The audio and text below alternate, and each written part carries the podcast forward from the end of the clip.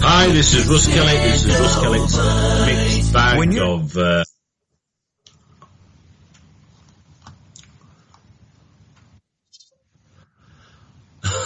I've no idea what happened then, but... Uh...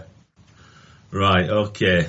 Um, this is Russ Kellett. This is Russ Kellett's uh, mixed bag, a mixed bag of uh, all things paranormal, and... Uh... I'm uh, struggling tonight, as usual. Um, my guest I just had on chatting a minute ago and uh, and lost him. So I'm just having to uh, I'm just having to reconnect. So if you wonder what's going on, as usual. Hi, Sasha. Hi, Sasha. Are you there? Yes, I'm there. We, I'm here. Right. You're there. I'm, yeah. I am definitely there. I'm not all there, but I'm there. We're live now. Um, I'm hoping everything um, is okay. So, um, welcome to uh, the show, uh, Sasha Lessin, and um, he's uh, from all the way over there in the Y. And uh, as uh, as you say, is it aloha? Aloha. Yes. Right, yes. So, um, I, um, to be quite honest, uh, I uh, started out uh, on radio shows uh, some time ago, and um, basically came back into um, sort of like uh, being on radio again a few years ago um, because of um, Sasha and um, his wife Janet Lessin, and um, I think there was T J as well, and I think there was um, Lorian, and um, so they got me back into, well, basically, if it wasn't for them, I wouldn't be on this show tonight, uh, to be quite honest, uh, you know, so big thank you there. And I don't, people are saying, what did they do? letting, lo- letting a maniac loose, but never, never mind, the maniac's loose. So, anyway. Um, uh, you know, not, not at all, uh, Russ, because you've gone way beyond just being a, a, a experiencer. You've uh, been studying just like Janet and I have, and you learn more and more and more and more. And so you keep talking on the radio as you keep learning. I, I love what you're doing. Well, thank you. And, uh, I mean, I, to be to be quite honest, I uh, I like your show and, uh, and Janet's. And, uh, you know, I mean... I, All right. For some reason now, um, we've got all things, all sorts of things coming up uh, from the radio station. So I hope I haven't. I hope I didn't cut in. I'm just, I'm just hoping I didn't cut in to um, like uh, the the show's uh, ads and what have you. But anyway, sorry about that.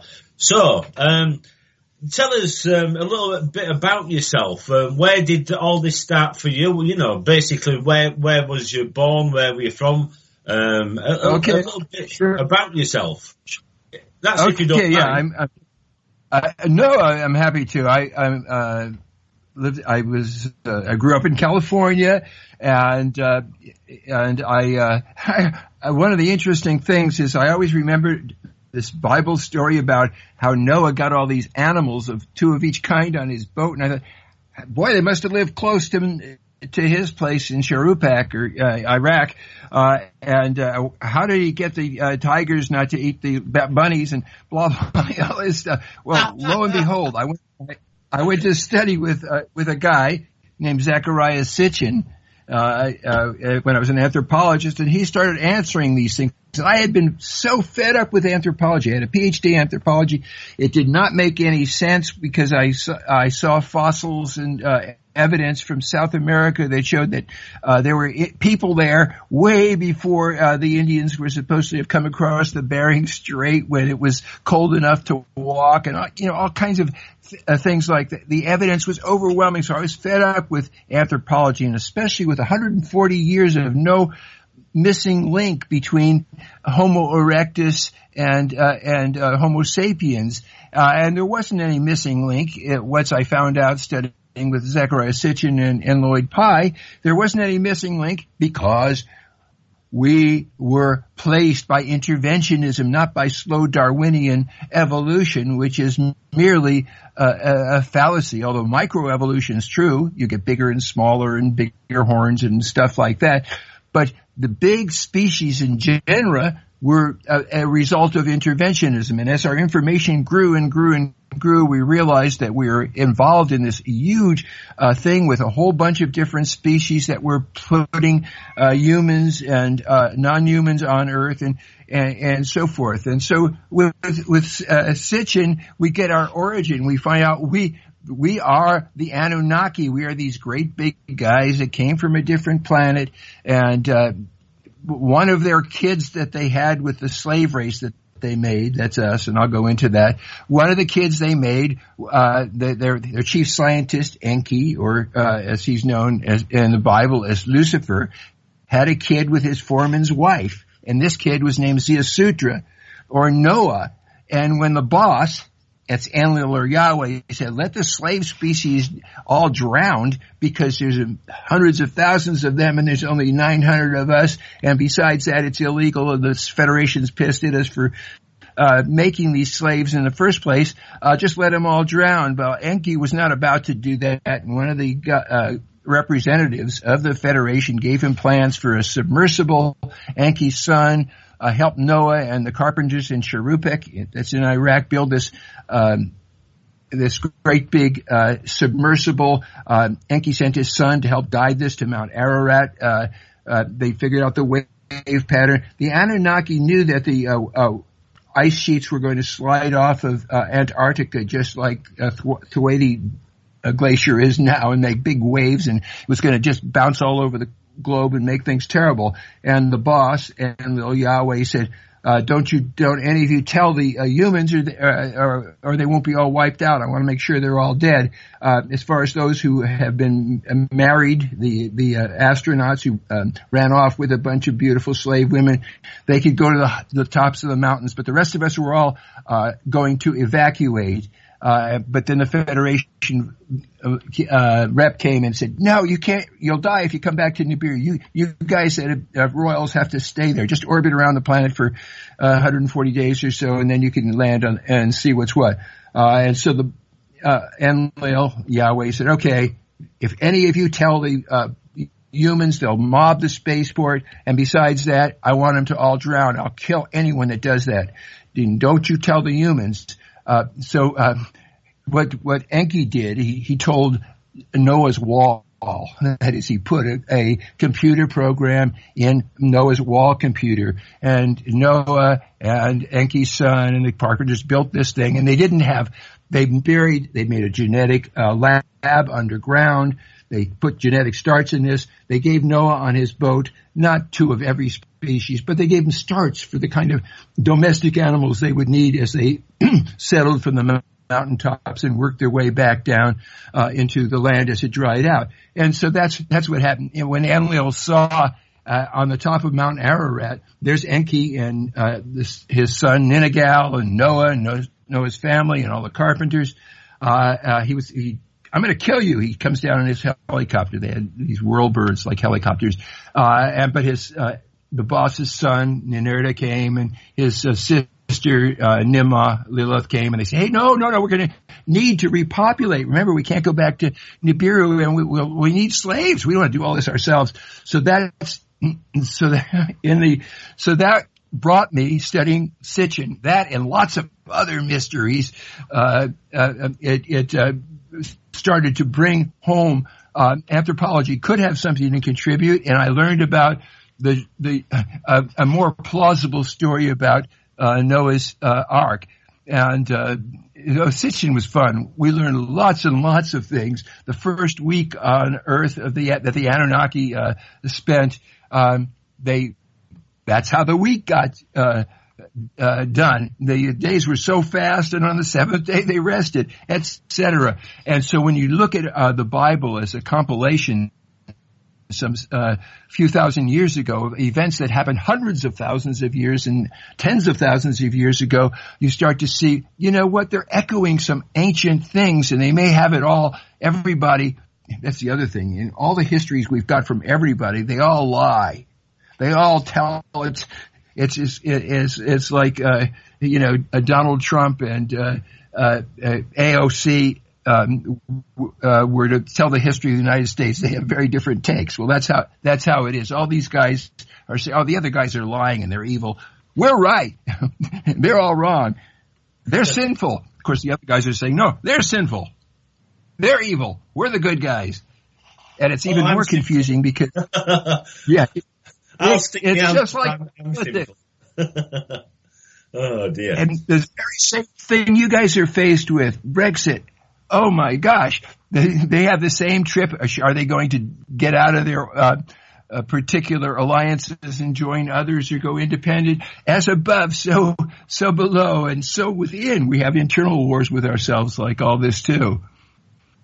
Yeah, well, th th this is it. I mean, you know, what you just um, told me was something that I asked in, in class myself um, years ago, and um, I, it was we used to have something called R E, religious education. Um, they stopped it now, or they have it, but it, it's not our religion in this country. It's somebody else's religion, but everybody's got to listen to their religion. They had to listen to Christianity for years. Now they listen to Islam um, in in a lot of schools, which is just as bad as the other. Anyway, but what I did was um, I asked a question, and that was, um, "Miss," I says, um, "Can can I, I? I can't understand this. Noah was told to do this. He he, he had he, he had um, knowledge that this was going to happen. He was told it was going to happen." And he wants to drown all all the humans. Does that mean like all the people? And basically, I was told to shut up, right? And I said, "But, but, Miss, I, I don't know. I, I don't know what you mean. Noah was told that he had to get all the animals in because there was going to flood. And you, what about all the people? Didn't they make any any boats for the people?" And I was told, "Report to the headmaster because you're going to get the cane."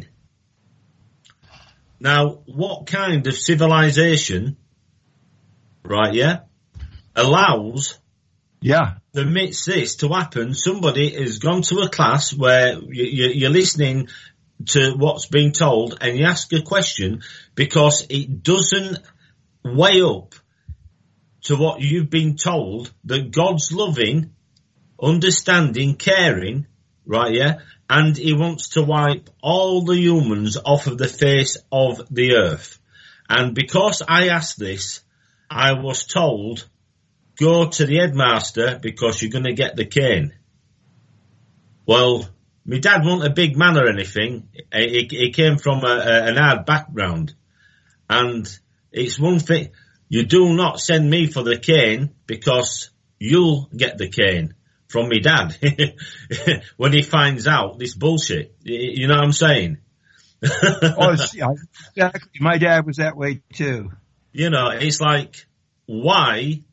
And I, I told the headmaster, I said, "My dad is not going to be happy when I tell him about this, that, you know, I've asked a question to, and to Miss, and she said, I've got to come for the cane because I've asked a question." And he said, "What question did you ask?" I told him, "Well, why did God want to kill all the humans? Why why did He save the animals?" And he, he turned round and he says, "Well, we don't really understand one hundred percent why this happened," he, he says, um, Russell.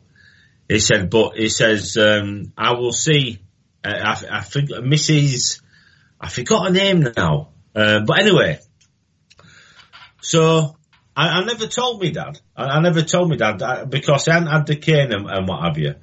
But you know something? Um, it was one of these things where in class, you know, there was a, a definite um, you, you, an atmosphere when I went to, to religious education.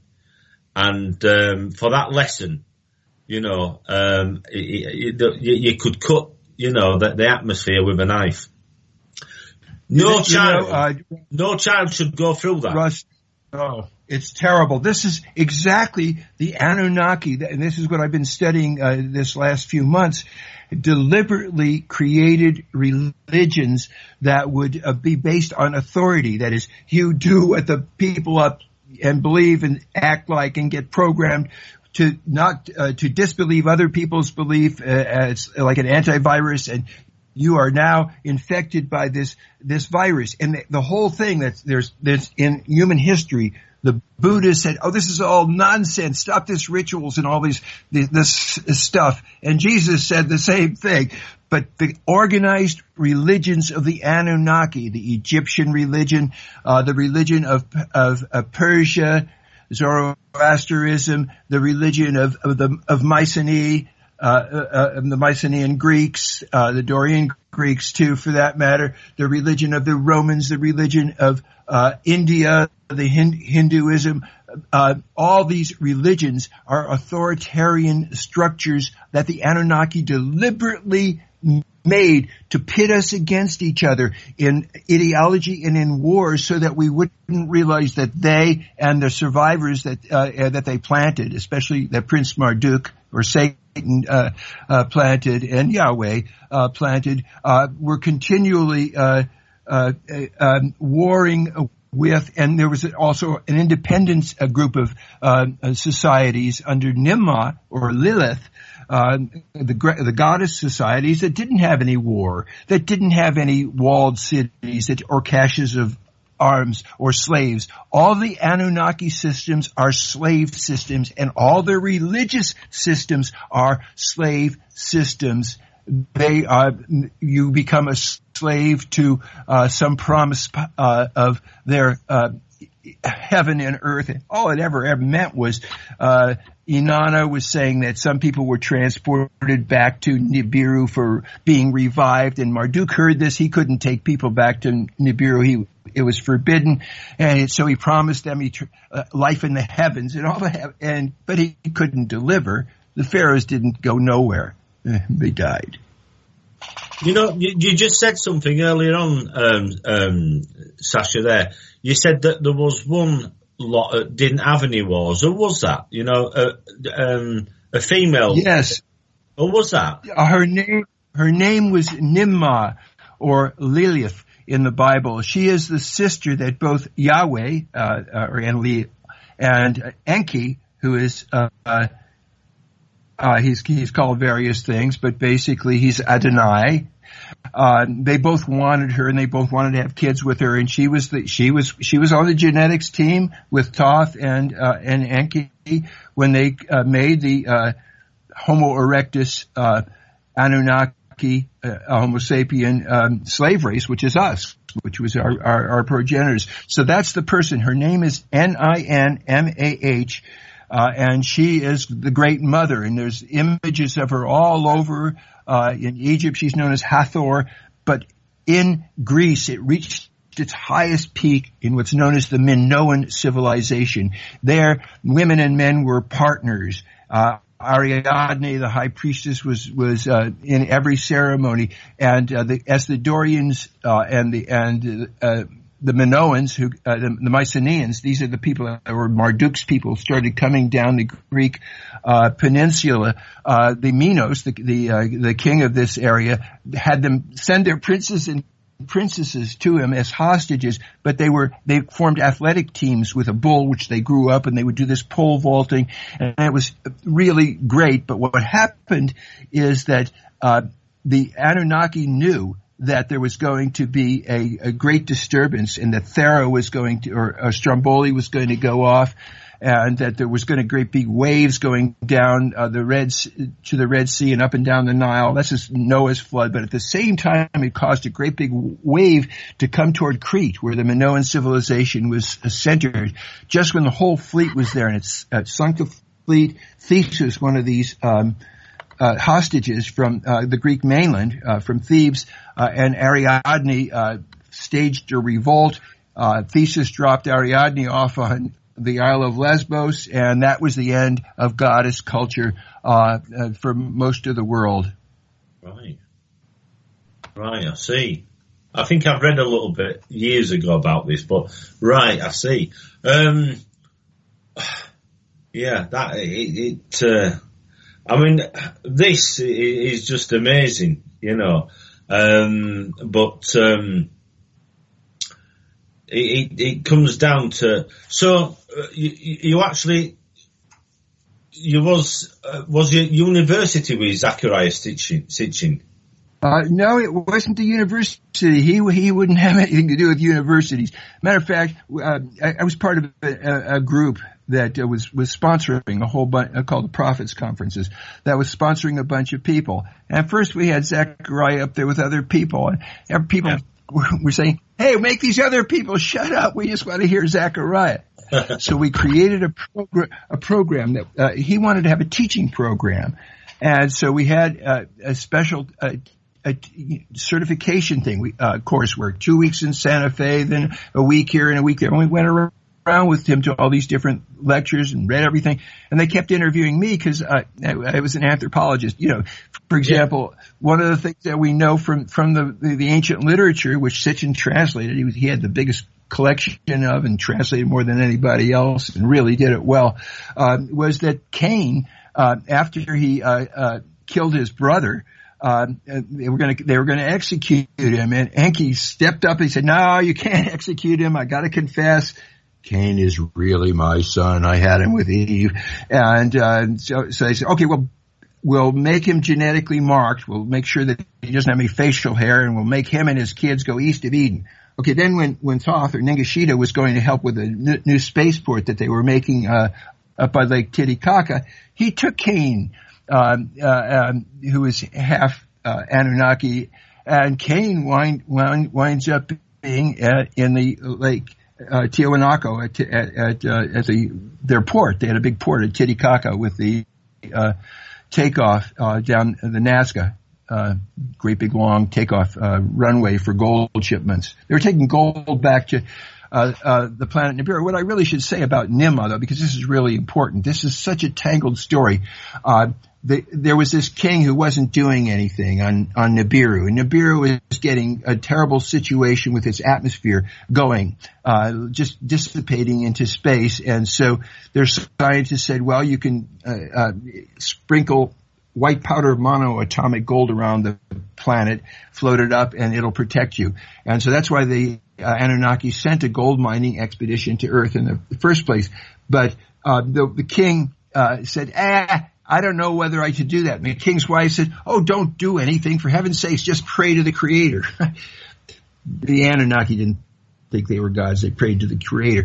And uh, so this guy Lama, the king, didn't do anything. And one of the princes, a guy named Alalu, pushed him off a tower and led a revolt and said, "I'm king now." But the guy who was supposed to be king by their succession rule said, "No, you ain't. I am." And so the one that had killed the other one said, "Look, let's make a deal. Marry your daughter, her name's Damkina, to my son, Enki, and uh, their kid, who uh, turns out to be Prince Marduk, will rule Nibiru after I, Alalu, am no longer king." Alalu says, uh, so Anu, the, uh, the, the pretender, said, "Okay, deal."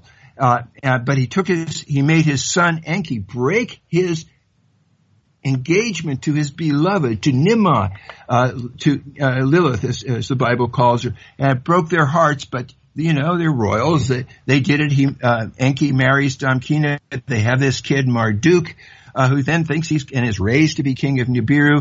Uh, Ninmah is so upset she goes to Enlil, this de- uh, her half, her other half brother. These guys are both half brothers, and she has a baby with him, Ninurta, the great warrior, he turns out to be later. And uh, so by the time all these royals uh, get to Earth, they're still, they both want it. They both want Ninmah, uh, Enlil, Yahweh, and uh, Enki, uh, Lucifer, as he's called in the Bible, both want her, and they both have, you know, it goes on and on. What a story. Romeo and Juliet repeats. It sounds it. It sounds it. I mean, it's just, uh, it's, uh, it really is amazing. So, um, that, that is just, yeah, That is hey, you know what, Russ? I, since I'm talking all this stuff about Ninmah, uh, Janet has studied Ninmah and immersed herself in the Ninmah so well, and she tells the story about our creation better than anyone. Janet, could you tell us what was Ninmah's role in creating our species? Janet? Hey, baby, are you there? Yeah, maybe oh, she ain't. Sasha, I've just realised something. Yeah. Right. No, What's what that? I did was, I thought Sasha were at the side of you. So, right. She? She's in a different room. Right, well, what I'll have uh, to do, I'll have to, I'll have to call her in. I'll have to call thank her you. in. Thank you, yes. I'll just do it. Is oh, that okay? okay? Right, yeah. Sure. Sorry about that. Here we go. Right, I'm just going to bring her in now. Um, yeah. Here we go. Just bear okay, with us a minute so because I'll, I'm not... I'll, you just I'll, I'll just wrap just up. And, then, and add, here we go. I'm not brilliant with technology. I hope this works. Let I me just say works. in the end, to, as, uh, while you fiddle with that stuff, let me warm up by saying that... Uh, Enki, uh, actually, oh, I hear her tromping around. Here comes I Janet. They I want you. on the radio show. Oh, come now. Come, c- c- come now. So, uh, Russ, she's, she's here. I'm walking. All right. Hang on. Russ. Right, now I'm... she's here. So, so, so what, what, uh, what I want, want you to know is, is there was a, the, the miners from Nibiru, uh, they, mol- they volunteered and they, they spent, and they went to Southeast Africa is where they were digging the gold. And they spent decades under the ground. They were, they were so, they were on the verge of, of, uh, of, of mutiny. And, and, and Enki was really fed up because, uh, uh, Yahweh kept demanding more and more of them. Uh, he, he left, uh, he thought he had a solution. He had noticed that Homo erectus, um, uh, this smart hominid had been letting other animals out of its trap, communicated, uh, telepathically and was very empathetic, and he, he said this this is this is a, a hominoid. This is what we need to adapt our genome to Earth. Uh, gosh, if we could just be not so competitive and murderous, and we could be uh, empathetic like these creatures and, and telepathic. Wow, that'd be really cool. And so he engineered a mine mutiny. He told the miners to hold back their uh, uh, gold shipment, and Enki came, uh, Enlil, the commander, the boss, came down with his son. Uh, the miners surrounded the house he was in. They set fire to their tools. They threatened him, and Enki walked in and said, I know the solution. You don't have to have war. And what are you going to do? I'm going to make, I can make, I can make some slaves for, uh, helpers for us. No, no, that's illegal. You can't make slaves. Use make machines is what the son said, uh, and uh, Enki said, "No, no, this this this will work fine. I'll just make a clone master, and it'll it'll really be cool. It'll be a win for everybody. Uh, let's let's call Dad." And so they they met a message uh, Anu back on uh, Nibiru, and Anu says, "You got to save uh, the planet, and besides that, you got to send the miners home. They they have lives too." Uh, uh, go ahead with your project. Uh, clones are okayed. And, uh, I'll let Janet take the story from there because we especially want to know what Ninmah's role is. Right. Um, let me get in closer here. Yes. So, so Ninmah, poor Ninmah got kind of overlooked. She was originally betrothed to Enki, and Enki was first in line for the throne. And, uh, things uh, went awry when Enki ended up having to marry Damkina in a political alliance so that their father Anu could uh, remain in, in the kingship. That's exactly what. Yeah, he he he was going to lose a power position, so they negotiated for the next generation. Marduk. Um, right. So so she was betrothed to Enki, and next thing she knows, she's out. Enki's marrying Damkina, and he has a son Marduk. So she. Uh, brokenhearted, went into the arms of the, her half-brother. Enki and Enlil were both half-brothers, or half, you know, half-siblings. They were all siblings, but they had, um, I think two of them had the same mother, and it might have been Enlil and um, Ninmah had, had the same mother, but the other one had a different mother. So anyway, they were all related. They were all siblings. And she ran into the arm of, of her, her other brother, Enlil, and got pregnant and had Ninurta. So this created the original fight between the two brothers, which became God and, and Satan in the Bible, God and the devil, right? And so, but she was in the middle of them, and she, for a while there, kept going back and forth um, with her heart broken and running into the arms of her beloved. And she ended up, uh, long story short, over time with Enki, and she had um, three daughters at first, and then she ended up having about eight more children, and we really don't know how many, but this... What was Tell about how Adam came about, honey. Um, what was her role in the, in the, in making the clones? Well, at a certain point, they the, the miners were revolting down in South Africa. They didn't want to work in the mines anymore. It was dirty work, and they thought they were about that. And, of course, so so they, they decided to create these uh, worker species, and they were the hybrids of, you know, this is what's going on to this day. There's a hybrid species, and they're being used as a slave species. And, and I think you're part of that Uh, program, Russ, where you're, you know, some kind of hybridization of your, your genes so you can go out and fight in space. So some things haven't changed. But back then, in, in those days... Did you do it all in test tubes? Uh, they were trying to make the prototype, the original one, and so they were doing genetic experiments, and they weren't working. Sometimes they would make one, and they couldn't hold its urine, and, you know, couldn't speak, and and that's uh, a lot of their genetic experiments were just were on different species too. That's why we have minotaurs and centaurs and um, all these different um, species. So they ended up using the Homo erectus, which was probably the Neanderthal, right? And they used the, that uh, D N A as the basis for their hybrid, and um, because they saw that this uh, humanoid that was on the earth was um, compassionate, was letting out the other animals. They had all these animals they were capturing and studying and hybridizing and creating other species. And, and so these uh, humanoids were letting them out. And so they wanted to have more compassion in their D N A. They thought it'd be a good basis. And so they were going to do some experimentation with the, the native species here. And so it wasn't working. And finally... Um, Nemo, they were using, you know, the um, the females of the local species and putting eggs and sperm and everything uh, into that female that just wasn't taking, wasn't working. And so finally, Nemo came up with a solution where it has to be mixed in a uh, clay in a clay vessel, not the, not the type of vessels they were putting uh, the admixture into. And she said, and it must be carried in the wo- the womb of a Anunnaki female. And so, you know, Enki, who was in love with his sister Ninmah and had settled for Damkina, it was a political marriage. I mean, he loved her, but he wasn't in love with her. And he said, well, put this, the baby into Damkina. And Ninmah got outraged, and she's, no, no, no, it's my experiment, and I will carry it. And so she um, was not only the geneticist that figured out how Homo sapiens could come to be, she was the one that carried it in her womb, and so she...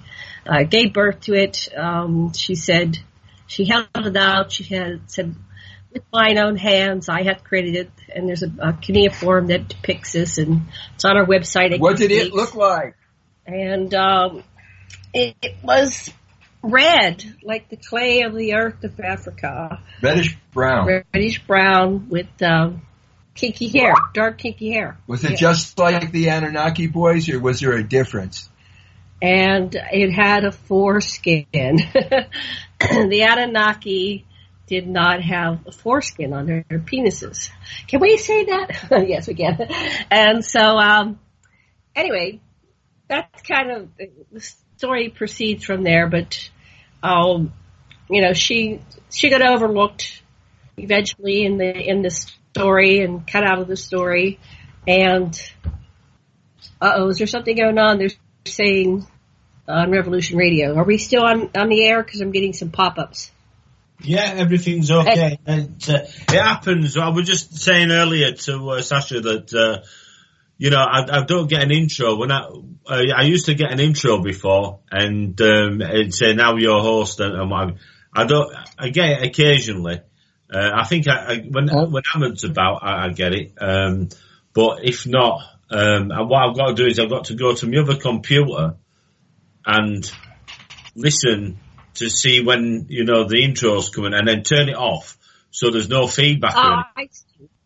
You, you know what I mean? Okay. So, so I think it's really worthwhile while we're discussing Ninmah, about whom you asked, uh, that uh, to know that when the brothers were just about to blow each other up, she was the um, uh, the one who was able to stop that from happening on, on the earth. That the descendants of of uh, Lucifer, uh, who wasn't Satan, Satan was his son, uh, uh, Marduk.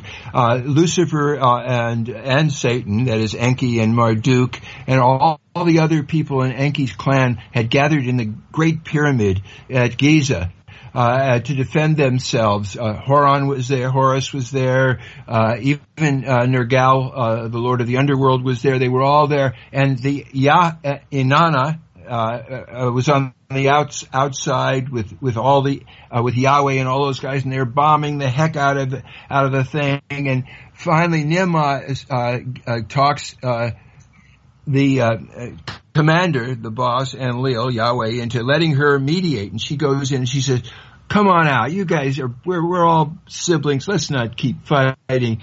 Uh, will you guarantee us a safe passage? And she talks Enlil into it. So they have a safe passage and they divide up their areas. Enki gets Africa and, um he gives Egypt immediately to, uh, Marduk.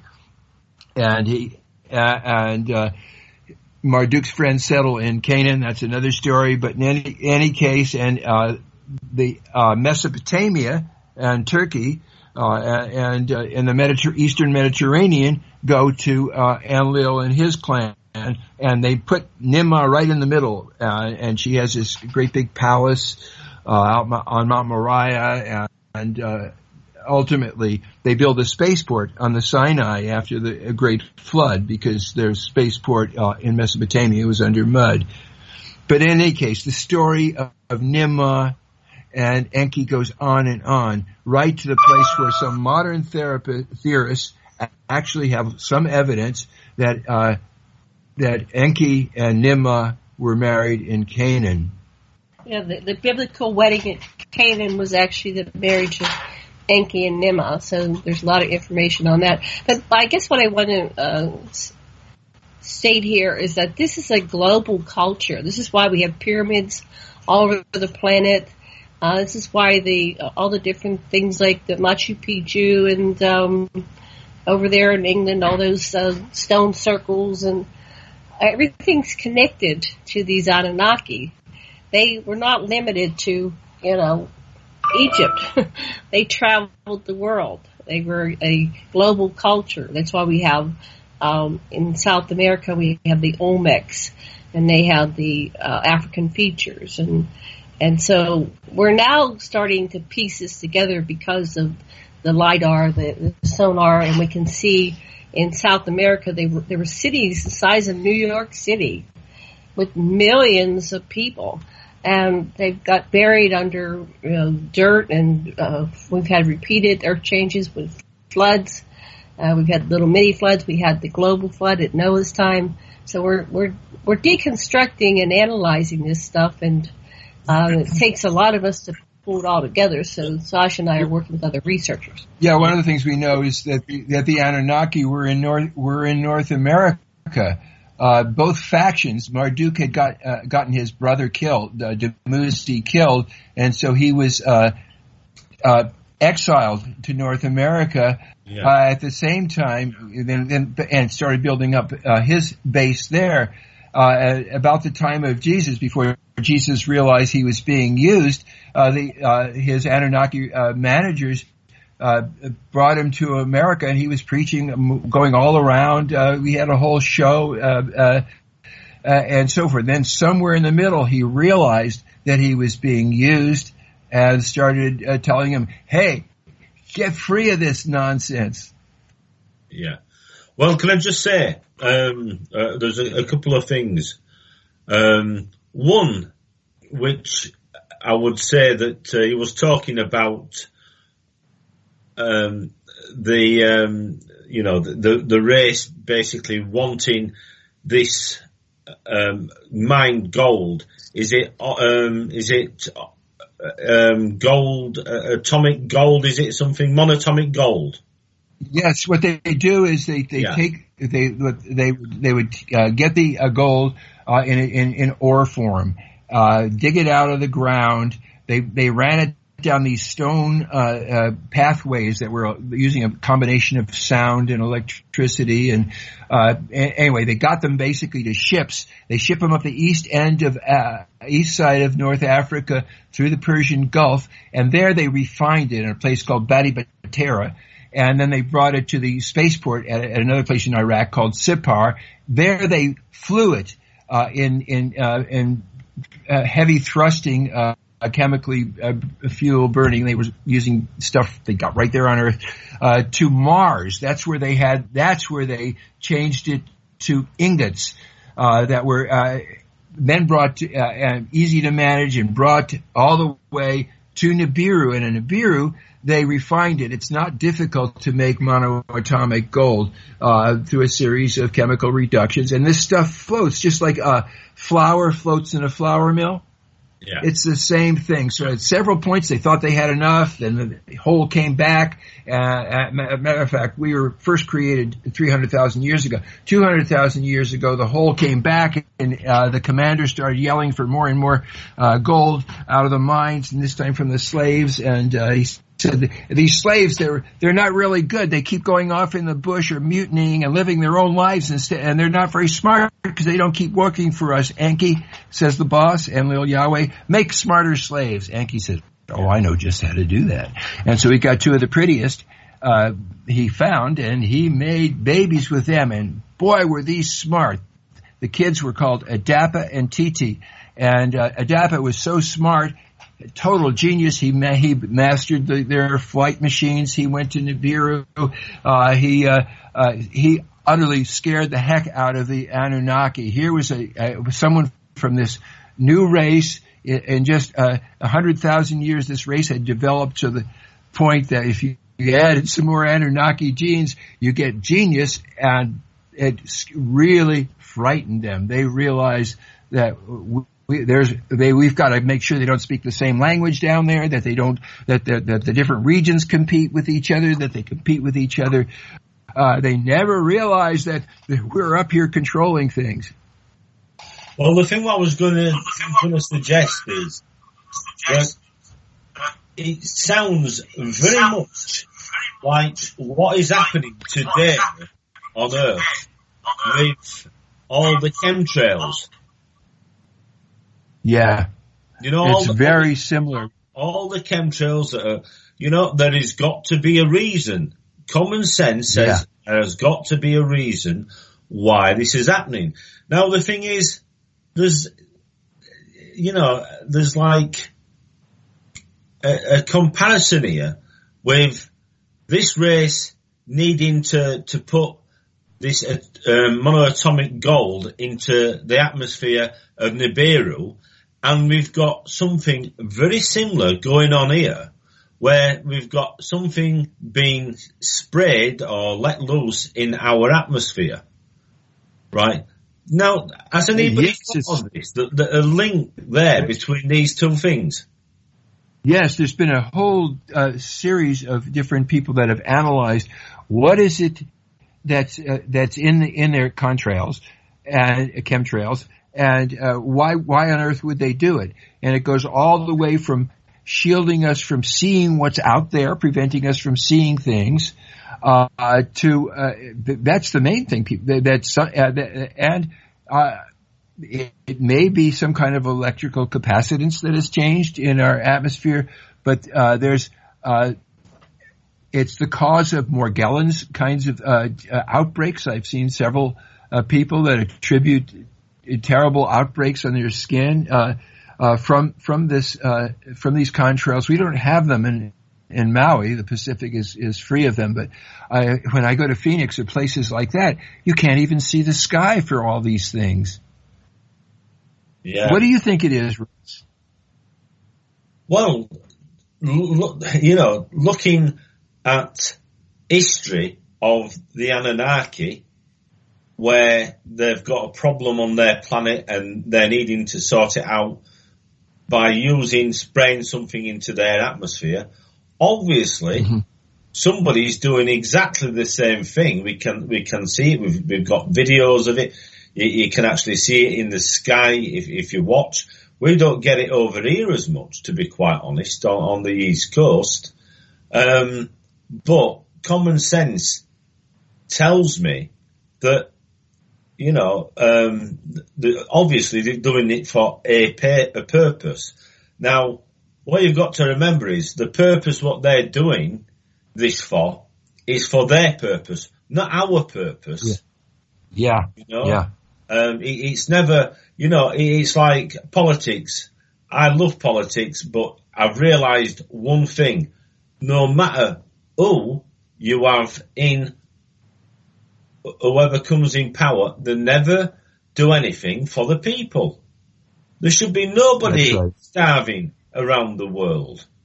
That's right. There should be no children, you know, and the, again, they make money by making all these um charities and what have you, you know, from hard-working people, for people, some people can't even afford, you know, like, to, to live properly, but, you know, they've got hearts of gold, some of these people, and they will give money away to charities. And the bloody charities, you know, the, the, the people that are supposed to be getting money from the charities never get the money.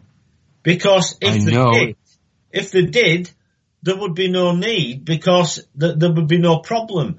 But it's gone on and gone on and gone on, and there's never any money going out making the situation any better, because it's not going where it's supposed to. It's obvious. I don't know any year. I'm, I'm big question, you know. So they're, they're doing this for the, their own good. They're not whatever yes. they're doing there in the sky, I would suggest that it's not for our benefit. You're, you're, I, I think that your analysis is, is one hundred percent right on. We have, things are really changing. There's a brilliant person called Yang who's running for president of the United States, yeah. who points out that all we need is a needs meeting. Everybody person would get one thousand dollars American a, a month, uh, and, uh, if you have a family of three that are living together, that's three thousand dollars a month. Uh, and, uh, that, and basically then what happens is, uh, it doesn't matter that Amazon is take, putting all the retail sales out of business, uh, because, uh, now everybody is, t- is taking money. They have money and they're going to the coffee shop, uh, which is their neighbors. And, and, and basically everybody starts to prosper when there's a lot of money, instead of just these people who want to reduce our population and control us and keep us pitted against each other yeah. while they get richer and richer. And, and this, this person, whether Yang becomes the Democratic nominee, Uh, before President uh, Trump declares a martial law or, uh, or uh, something like that, uh, or not, what is happening is every Democratic po- uh, person is uh, who's running from the Democratic Party is saying, "Wow, that is really right on. We need a basic uh, uh, a su- support so that everybody can have a life." Yeah, it, it's fantastic, but the problem is it won't work. Because I, it's I got some problems. It, it has got, then yeah. the problem is that you need people to work. Now, the, the, the problem is that, um, if you give money out to people for, for nothing, right, yeah, there is a big problem. And that is you're not making money. It's like anything. There's a bartering system. A bartering system only works if two things. Two lots of people have got something what the other person wants, right, yeah? If you bring it into five people, then you've got a bartering system where five people...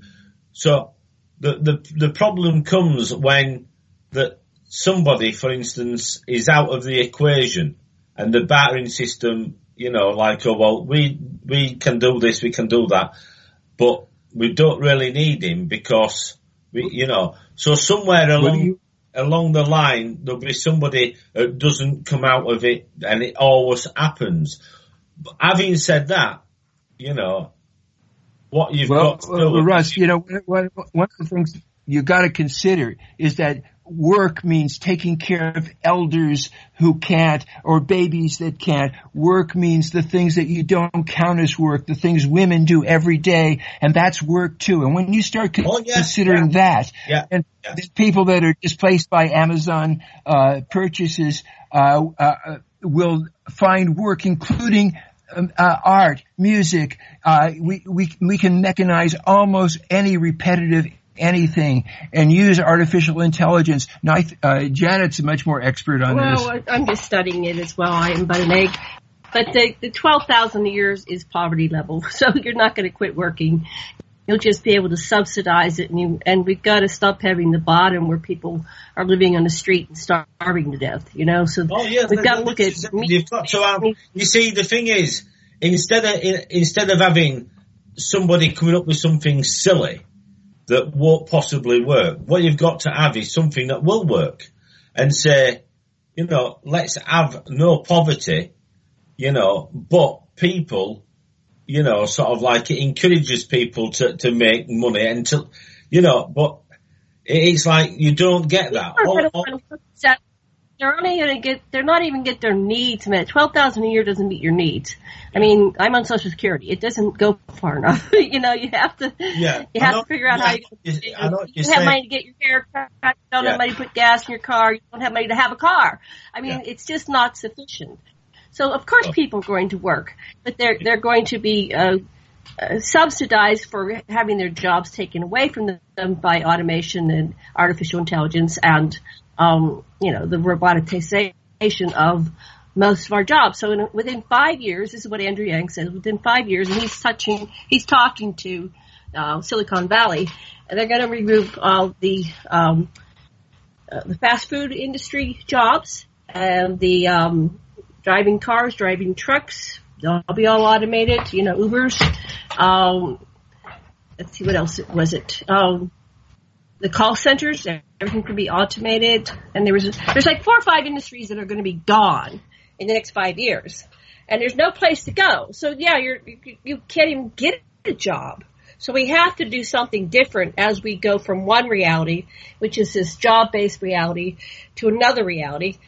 And, and we got to figure it out. But to leave people just hanging with nothing to starve to death, that's going oh, yeah, that's, that, to lead to yeah. our society and, and absolute anarchy. And yeah. so you got to take care of the people, or else stop, stop this, making babies. Yeah, this, this is what I'm saying. Yeah, but there, there, there doesn't seem to be any common sense where, you know, let's start off by, you know, sort of like making sure that people are not starving and they've got homes, you know, sort of, and you know. But there doesn't seem to be any common sense, you know. People, yeah. I think people today um, are, are a lot more, um, what's the word for it? Uh, me, me, me. They only think of me. Selfish. You know? Yeah. Very selfish. Narcissistic. Yeah, it's not a nice word, but it's true. We, just let me just check on the time. Let me just check on the time because. Um, sure. Yeah. We have a break coming up here. We, we, yeah, we've got, oh, yeah, we've got five minutes. I think we've got five minutes coming up for a, a coffee break. No, it's now. Okay, this is Russ saying uh, come back in five minutes or whatever, two minutes, three minutes. Uh, taking a break. We'll see you in five.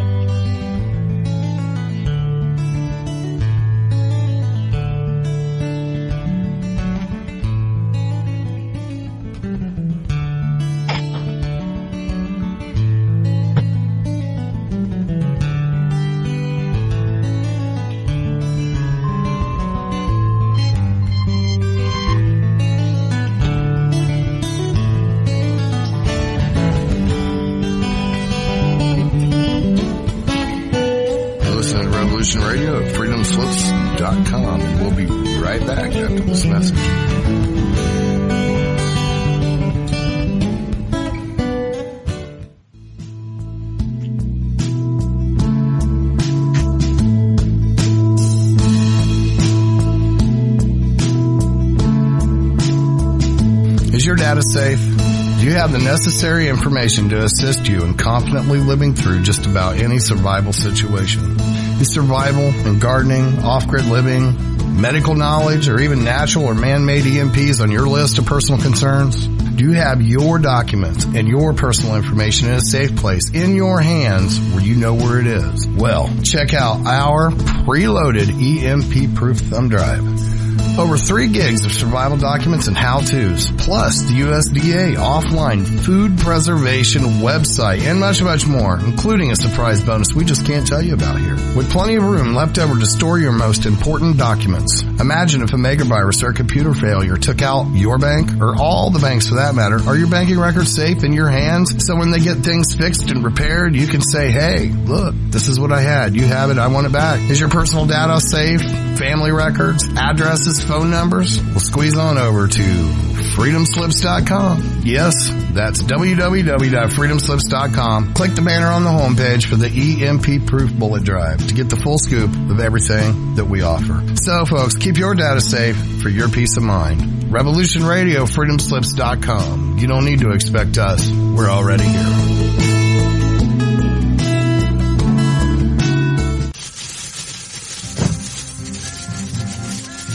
In breaking news, a visiting Syrian diplomat reported today that their population is evolving rapidly and advancing into a fifth dimensional consciousness.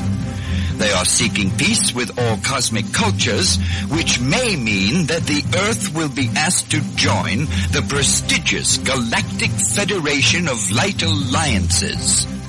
Please join Debbie West and Michael Hathaway on Lost Knowledge, Saturdays, three p.m. Eastern Standard Time in Studio A, for the latest breaking news on the Star Visitors' peaceful contact and the ongoing project of cleansing the Earth.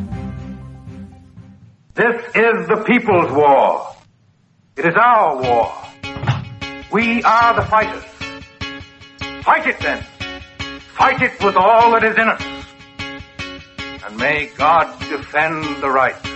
Warning! Warning! We gotta stop them! They're gonna kill us all! See how the trouble you've started? Be they the government, be they industry, be they organized labor, be they anyone, or human beings. Time when the operation of the machine becomes so orient, makes you so sick at heart. You can't take part. You can't even possibly take part. And you've got to put your bodies upon the gears and upon the wheels, upon the levers, upon all the apparatus, and you've got to make it stop. And you've got to indicate to the people who run it, to the people who own it, that unless you're free, the machine will be prevented from working at all. Revolution Radio at freedom slips dot com, the number one listener-supported talk radio station, throwing ourselves upon the gears of the machine. Revolution Radio, where information never sleeps. You calm down the thunder, well now you got it. Fred, you tell them I'm coming, and hell's coming with me, you hear? Hell's coming with me! Revolution Radio.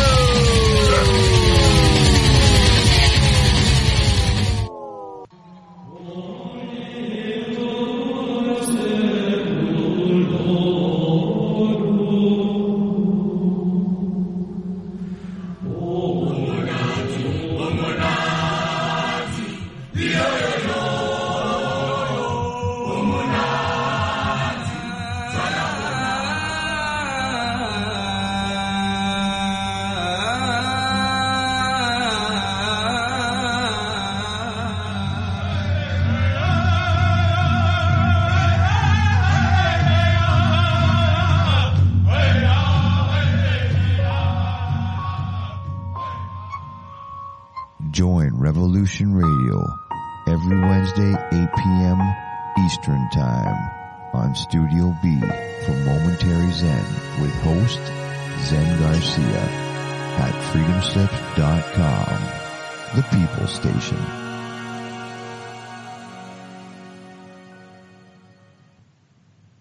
Extend your life with Extendovite. When your doctor tells you you have bad cholesterol or blockages in the arteries, what do you do? When diet and exercise is not enough, we try medications and hope for the best. For the last two decades, I have been telling people about a natural method to help solve these problems and more. Extendivite can help maintain cardiovascular health and lower blood lipid levels in adults. The seven herbs in extendivite are known to work together synergistically to get the results we hope for. There are many testimonials on extendivite's effect on circulatory-related ailments. Get extendivite today to start your journey back to a healthier life. To order, call one eight seven seven, nine two eight, eight eight two two or visit heart drop dot com or see us on amazon dot com. Extend your life with Extendovite. The opinions expressed on this radio station, its programs, and its website by the hosts, guests, and call-in listeners or chatters are solely the opinions of the original source who expressed them. They do not necessarily represent the opinions of Revolution Radio and freedom slips dot com, its staff, or affiliates. You're listening to Revolution Radio, freedom slips dot com, one hundred percent listener-supported radio, and now we return you to your host.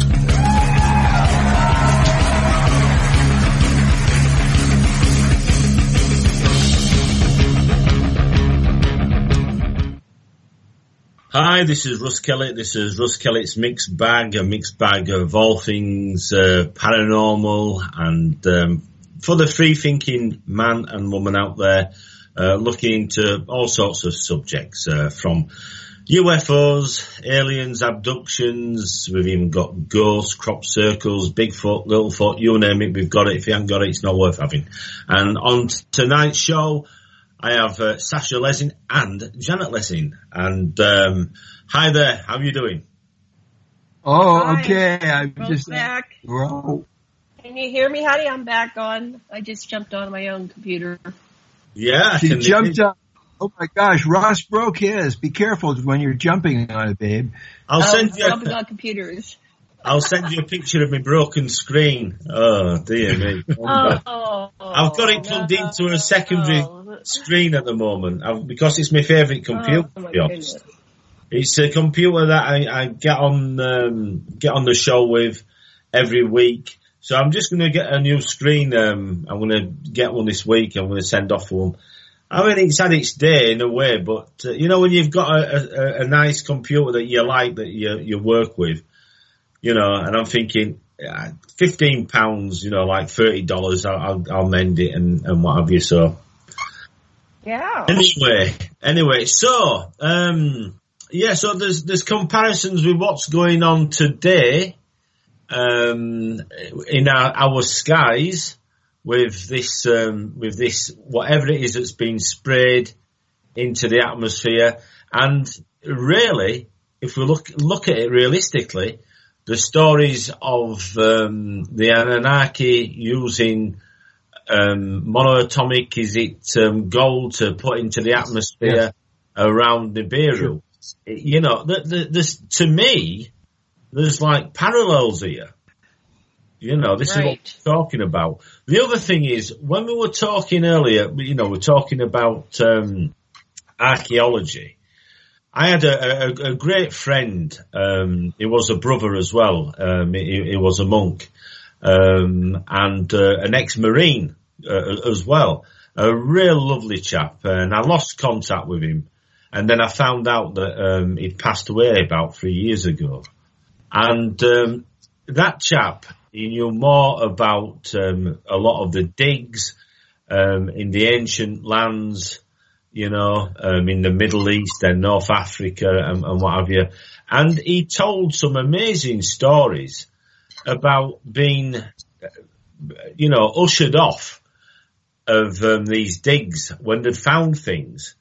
And the authorities had yeah. turned up. And they said, right, you know, we close it, you, you know, we're closing this dig down now. And they'd say, well, well, why? And what it was, there was finding things that shouldn't have been there. Right, yeah?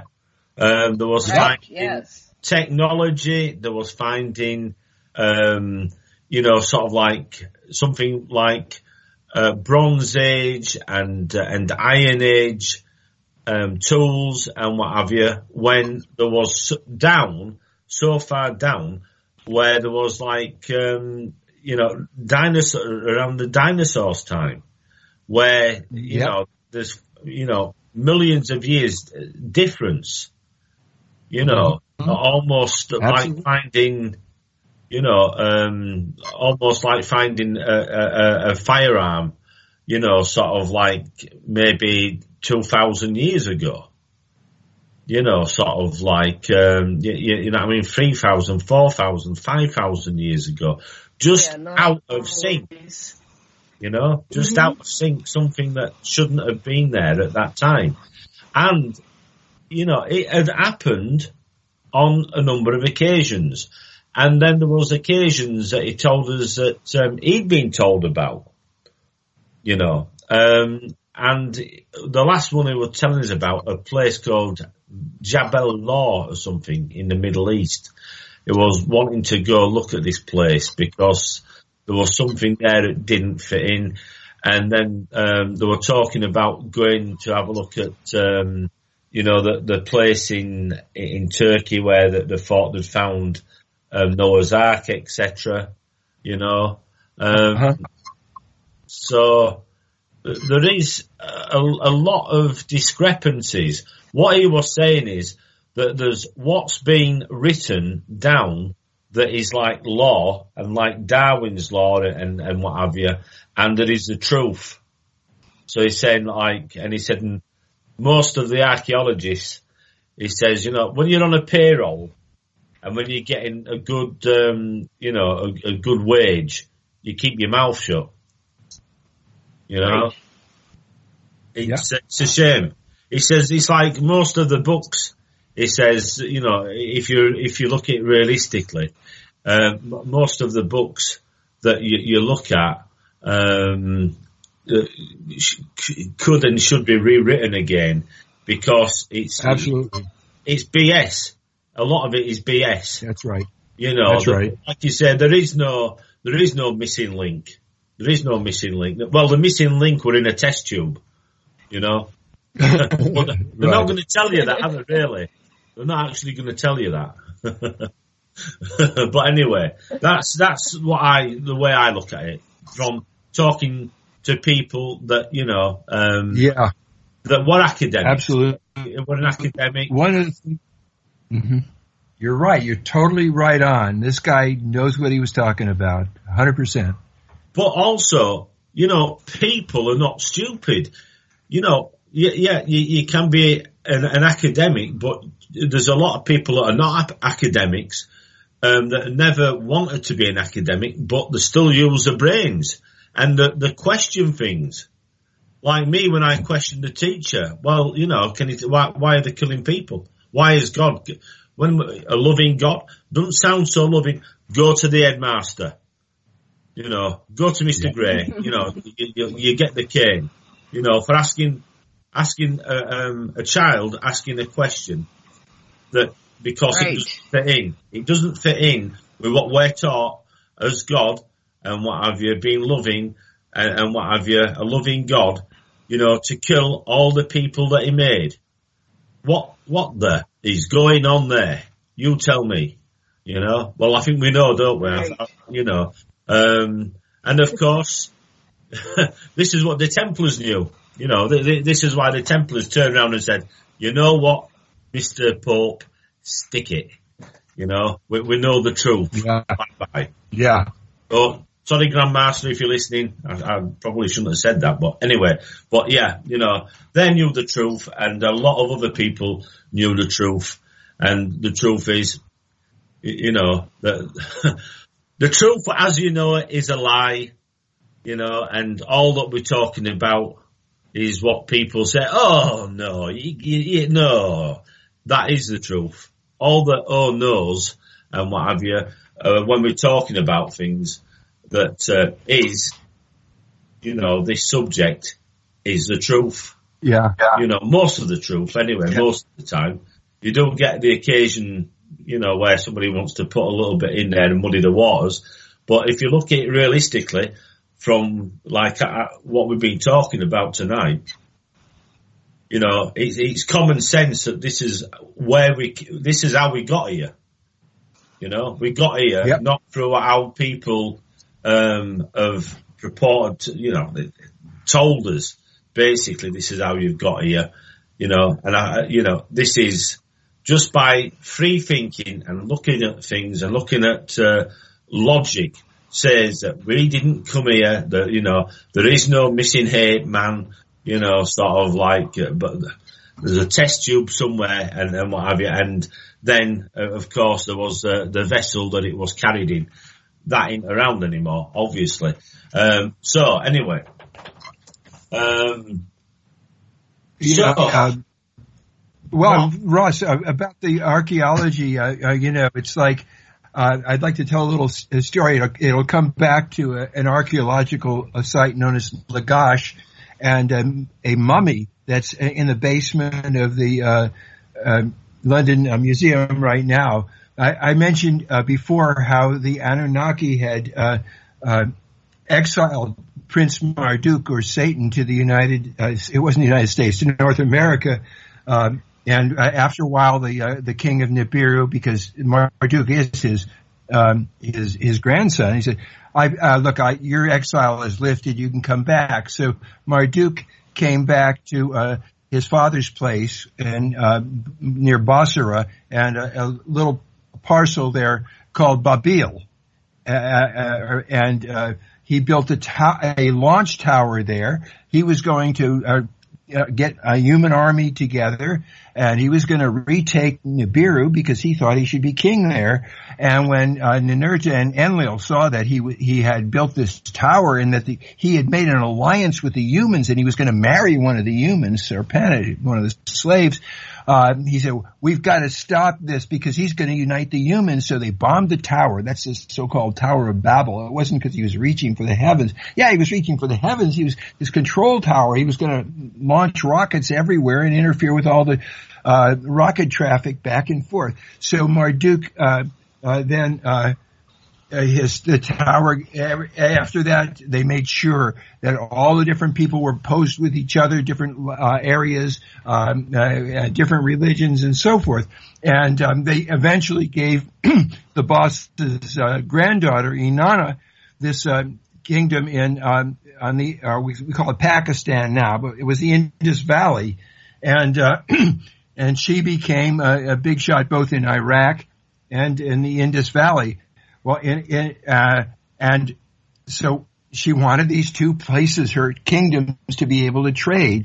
And so finally they they, uh, they trained a king's son in Uruk, the place in, in um, Sumer in, in Iraq, uh, in both languages. And he goes all the way, uh, makes it all the way to the Indus Valley, and um, the uh, with a message from his dad, who is half uh, Anunnaki, half slave, and said, "Submit to me or we're going to have a war." Well, the, the king of Arada said, "Hey, I'd rather have trade than war, but if you got to have a have a war, uh, let's just have our champions fight, so we don't have to kill everybody." But anyway, this guy Banda uh, came back, and uh, Inanna, the granddaughter, saw him, and she got all confused. She thought that was her lover who uh, Marduk had got killed. And she started uh, an affair with this king Banda. And one of the descendants of Banda was Gilgamesh. He became king. And this, and so the, so, uh, he could only connect with, uh, Inanna, uh, one day, uh, a year. And, um, other than that, he started being really crazy during the time that she wasn't there and exercising his right of the Lord, the king, to, uh, have all the brides before their husbands to be could, and there was riots in Uruk that people did, did not like this, and so uh, Enki created a um, artificial uh, human being, Enkidu, and uh, to fight with Inanna. Had a, a tantrika, a, a tantric practitioner, tame him and make him human. Then he came and fought uh, with Gilgamesh, and Gilgamesh and, and uh, Enkidu then became friends, and they tried to get Uh, Gilgamesh to go back to Nibiru and get everlasting life, like like Marduk had been promising everybody, and like the Anunnaki seemed to have. And they went through a series of adventures, but eventually uh, he, he failed, and um, Gilgamesh died. But his great, great, great, great granddaughter, Princess Puabi, was dug up in Lagash in Iraq, and her body is underneath, deep down in the museum, of the London Museum. And our teacher, Zecharia Sitchin, has asked that, you know, major thing with them, uh, out of his um, request be that they do a genetic analysis of Princess Puabi, and that will show us where, what our missing genes are, the ones that are getting active now, where we, the Anunnaki part of us, is getting ready to um, come out and um, bring in a better age. Right. So basically they'll, they'll know through tests, D N A tests, basically. Yeah. Now, you know, you know something? Yeah. Um, I was talking about this to one or two friends, and um, what it is, is th- there's two things here. Um, let's see, um, it was, oh, now then, um, February, January, February, I think it had been, when I had um, an abduction. Um, it was a, a different type of abduction. I'd taken, and I had implants taken out of my ears, my nose, and my eyes. Mm. And um, not been well since, and um, been to hospitals and what have you, and doctors, and having eardrops and what have you, and then having tests because um, the same area had these lumps and, and what have you, you know, sort of like in my neck and. And uh, so I had that two weeks ago when I had to go for scans and stuff. And, um, you know, sort of like, so I'm going through some very strange things, um, Sasha, with um, regards of abductions and, and, and things. And then um, yesterday morning, four o'clock, um, I had something very strange happened. I was taken um, again um, into one of the underground bases, and... Um, not taken and used how I usually am, as in um, taken and fighting uh, and what have you.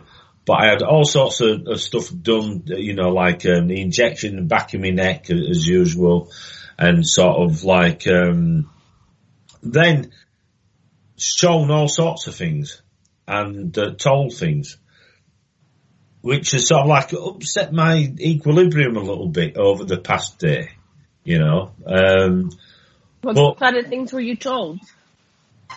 Um, uh, about, um, uh, about, you know, sort of like what we, what I'm doing and, and what I'm supposed to have done as a soldier, uh, and what have you. And, um, you know, it, it's like there's so much, uh, about, um, uh, what you've been talking about today. Sort of like has come into it, more or less, you know. Right.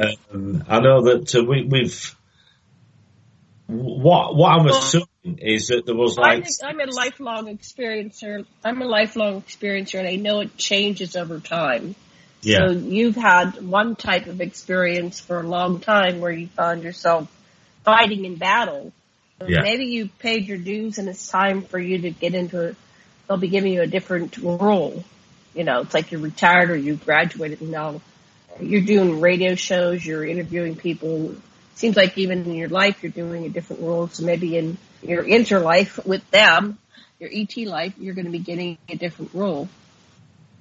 Yeah, it, it, it's strange because um, what, what I'm what I'm, I'm I'm thinking is that. Uh, You know, a lot of this is, you know, sort of like, I've never, I've never known about, you know, um, Nibiru. I've, ne- I've heard people talk about it, but you know, when you've been more, you, you know, sort of like, um, blinkered, more blinkered, looking forward, because I, I've had what happened to me as, um, a, a, a, I don't even like using the word super soldier and secret space program. You know, but right, right. being being used as a, a soldier in what I would call this um, this um, what we want to call it a universal war or galactic war. I know that some people mm-hmm. wouldn't like the sound of it because it, it, it doesn't sound good, warring and what have you.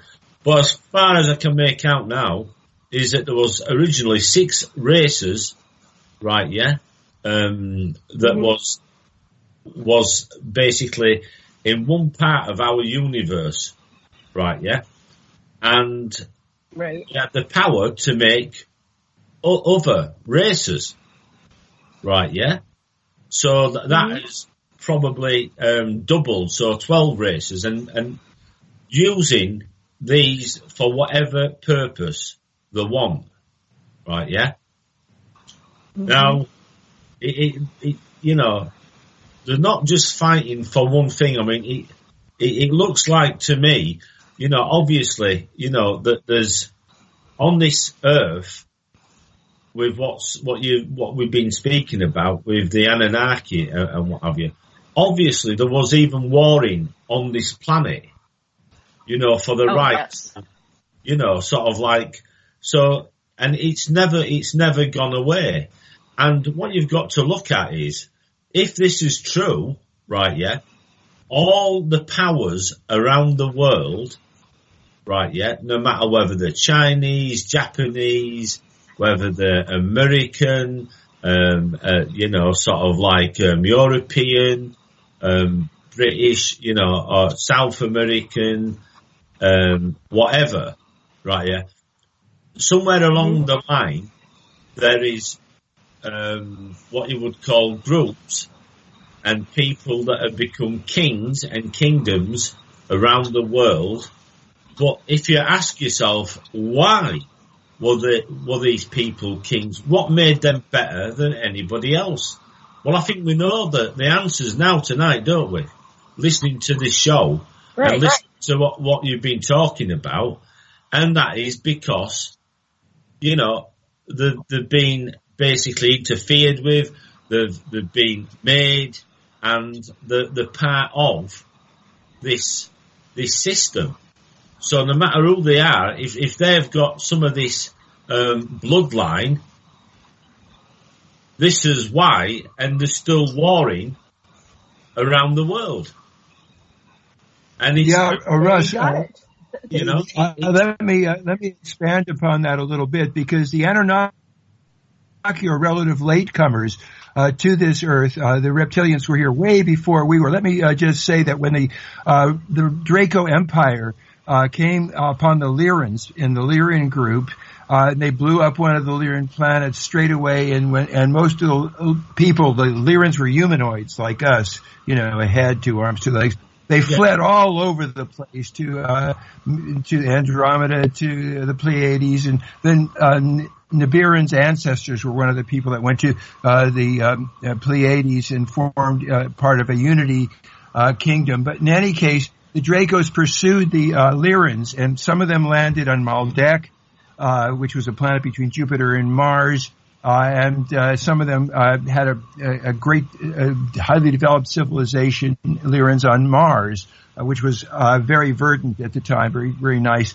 And uh, the uh, Dracos hollowed out a, a, a comet-like uh, thing, and they came next to Maldek, and the Maldekans uh, sought refuge beneath um, in the fallout shelters in Mars, and uh, they were okay, but the Mard- Maldek was blown into the Cooper belt. That's what was all that was left of it.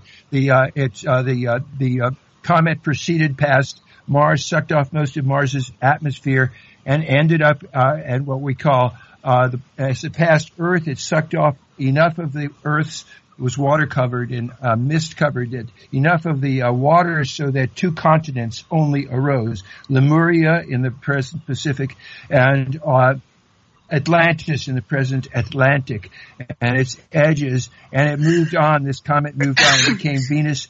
Those came to the surface.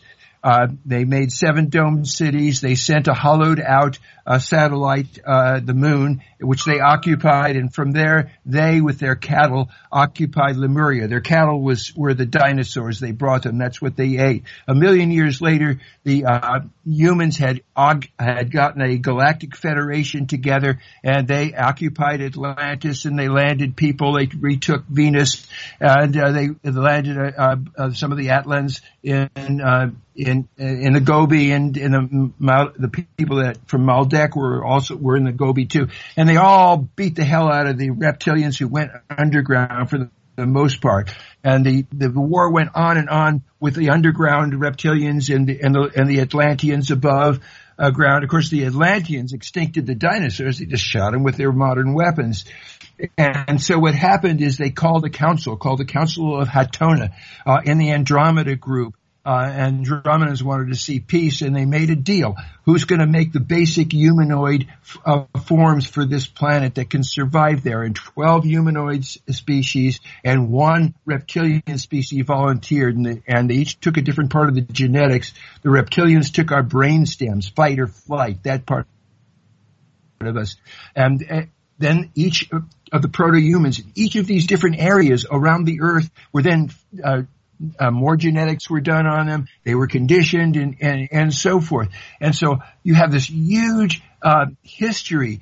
And, and the Atlanteans uh, we, uh, eventually sunk their, their own uh, uh, planet, their own uh, continent too. Now we know that, that uh, the early inhabitants of Ireland and Britain were long-headed.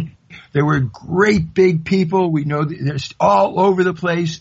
Um, the round-headed people only came to Britain and Ireland uh, later. When Atlantis uh, sunk, it left the east coast of the United States and the west coast of northern Europe uh, and some island chains here and there. Uh, and just like in the Pacific, when Lemuria sunk, it left us uh, the Pacific Islands and California coast and, and uh, Formosa and, and the islands around uh, the Japanese islands and so forth. But so... The, when the Anunnaki came, there were people all over the place, and a lot of them survived the uh, floods. And the uh, the ant people, the uh, Greys, who were actually evolved from the first planet that the Lyrans uh, uh, ruined and, and destroyed, uh, they they uh, were the ones that they're the Greys that rescued the ant people, that rescued the Hopi and the Zuni, and took them uh, to Sedona and, and uh, helped them. Uh, settled in the Four Corners area later. So anyway, there's a huge history. The Anunnaki are just telling their little part of it, and, and uh, uh, they're, they're propagandists for themselves, as all historians are. That's right. You're right there. Very strange, um, because in a lot of the, the U F O investigations that I've done over the years, strangely enough, I've come across something that you were talking about there, and that is Um, stories of giants, yeah, um, people that have, have actually seen. They, not a, not a lot of the times had they seen a craft, um, but they'd seen something like a, a ten or a fifteen foot giant around these areas. Mm-hmm. Sometimes, yeah, they, they had um, a, a craft that had been seen. And when I looked into the, you know, the actual investigations and the area, a strange thing um, I, I came across, and that is that these areas were well known for giants living there, and they even had names for these giants in these areas. One of them, a very famous Yorkshire giant, Um, which was called, um, oh, now then, let me think, what the heck did they call him now? Um, oh, now then. Oh, Jack found a giant at the top of his beanstalk, too. That's That's a giant. That's, oh, dear. I, my, my school, my thoughts just gone wild now thinking about that. But anyway, yeah. Um, it's one of these things where, you know, what we're getting is that, um, like with myths, myths and legends, right? Yeah, you're finding right. that um, these areas sometimes um, where these where these things have lived and that used to roam. The, the the giant was actually called Rumble, because it was um, part of Rumble's Maw. Um, and again, uh, that butts up to um, a famous um, area, um, which is called Cow and Calf Rocks. And there was a famous alien, the, the, um, that called the Ilkley alien, the little re- green man of um, Ilkley. Oh, um, yeah. Was filmed. was filmed just along those moors where Rumble lived, the giant Rumble. Anyway, I just thought I would just, I just thought I'd add that bit in when you were talking about these um, people and these giants that lived, you know, around um, Ireland and um, and England, you know, or I should say, oh, oh, uh, the, the Anunnaki, you were, know, did the, go to the uh, British Isles and to Ireland, and they uh, created the monoliths. I'm having feedback. Hold on, let me see what's going on. No, okay, someone else talk. The hinges cover the the hinges. Not just is, is Stonehenge is a little one. There's hinges, huge, huge works underneath, down the, the entire British Isles are covered with these connector uh, uh, hinges, these rows and rows, and it's all mathematical and it's all laid out, and they use well, them not to, only that, uh, for Sasha, not only that, we're, we're looking at underground bases and tunnels. Yeah, and and that's a right. fact. I mean, it's all connected. It, it is all connected. It is all connected. Um, and and strangely enough, they're, they're talking about making a road and tunneling underneath Stonehenge, aren't they? Oh my gosh! Yeah. Well, why the heck would you want to do that? You know, they're, they're saying I... no. You know, I mean, the thing is, if if you look, I mean, I'm thinking to myself, there's more to this than meets the eye. Uh, you, first of all, you know, look at the area. The area, besides the little part around Stonehenge, is military. It's closed off to the public. You can't go there. You can't. It's uh, the British military knows darn well whatever it is. Of course he does. This, this is what I'm saying. You know, there's always... When these people, you know, do things, they don't do them for nothing. You know, it might seem ludicrous, you know, that they're doing things, but believe me, usually there's something behind it, and it's sinister. Yes. That, that is my belief, it's, anyway. When, when these uh, people you, do things... I, I get, yes. Uh, you know what? You know what? I, the, the story that keeps going through my mind, I don't want to believe it, but it's so powerful uh, that uh, Daniel Cooper says is that uh, all the inhabitants of Earth have been sold off to uh, as slaves, and the, uh, a false alien invasion is supposed to scare us so much that we say, "Oh yeah, take us someplace and save us," and they'll take us off to uh, uh, slave no, for them. That's, that's but then not the, quite one hundred percent right, honey. That's not right. What they're doing is that they're um, creating a horrendous uh, environment here with all the pollution. It might be the chemtrails are part of it, but it's cooking it up. So someday this planet's not going to be inhabitable, and then the false flag will be the extraterrestrials who come down and say, "Well, you don't have to perish with this planet. We've got a, a lovely planet, the a, a series of planets. You join the Federation." Well, chemtrails are probably part of it. They're they're changing the atmosphere and, and the, you know, the pollution, the fossil fuels, the chemtrails, all this stuff. It, we're like a bunch of lobsters in the pot that is boiling, slowly boiling, and we're not paying attention. And we're going to wake up, and the air will be no longer breathable, and then they're going to come down and rescue us, you know, because we're so yeah. used to being saved.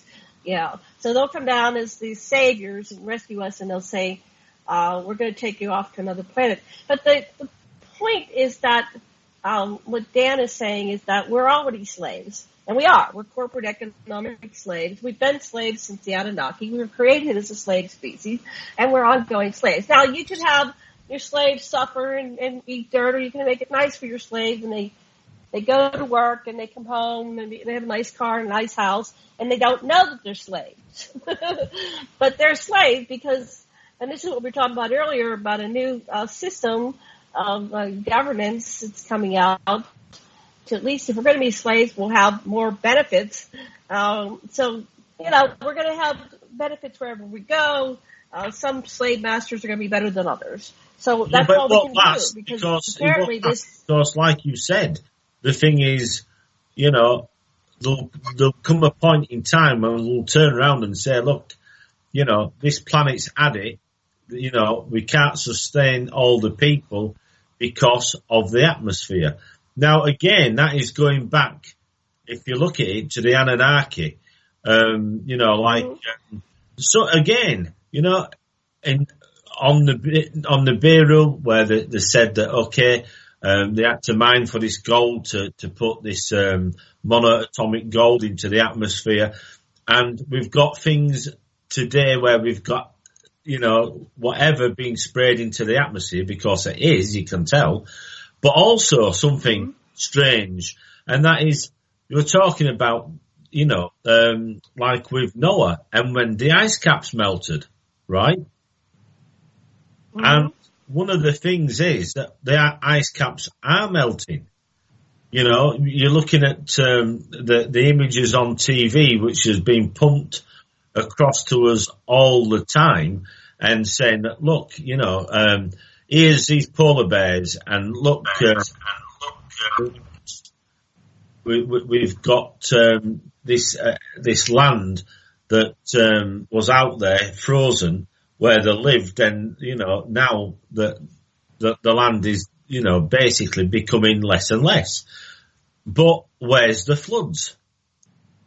You know. Um, There's a school of thought that says that a lot of this, again, um, if you if you look on YouTube, you'll see where people have done the, the research, and they said that it's the global elite that actually have um, businesses and run corporations. One person in particular who has created this, that is making countries pay for this green tax, taxing on, um, you know, sort of like the carbon footprint. Well, I've just learned um, by watching this um, television about Brexit, and saying that one of the biggest companies is going to have to close down if it doesn't get an handout from the government, and because of Brexit. And when you look at it realistically, it said that they just spent something like, I don't know how many millions in paying a green tax, right? Yeah. Now, England mm-hmm. stopped being um, a superpower in manufacturing quite a number of years ago. So why are we right. paying this tax, right? Yeah. Why are we right. paying This this um, this government, um, this uh, sort of like party, hundreds of millions of pounds from our industries, right? Yeah, where there's China and bigger countries pumping out crap out there, right? Yeah, that are not paying anything. Again, my country. And, and um, you know, it's um, companies that are manufacturing are being penalised by this false bullshit about paying tariffs on the carbon footprint, when we've got China doing more, and, and you know, other bigger countries, because we're in Ireland when it comes down to it. We're not, you know, we're in Ireland. You know what I mean? But... yeah. Again, we're paying for everything. We're paying this bullshit E U money, right? Yeah, and we're paying these companies.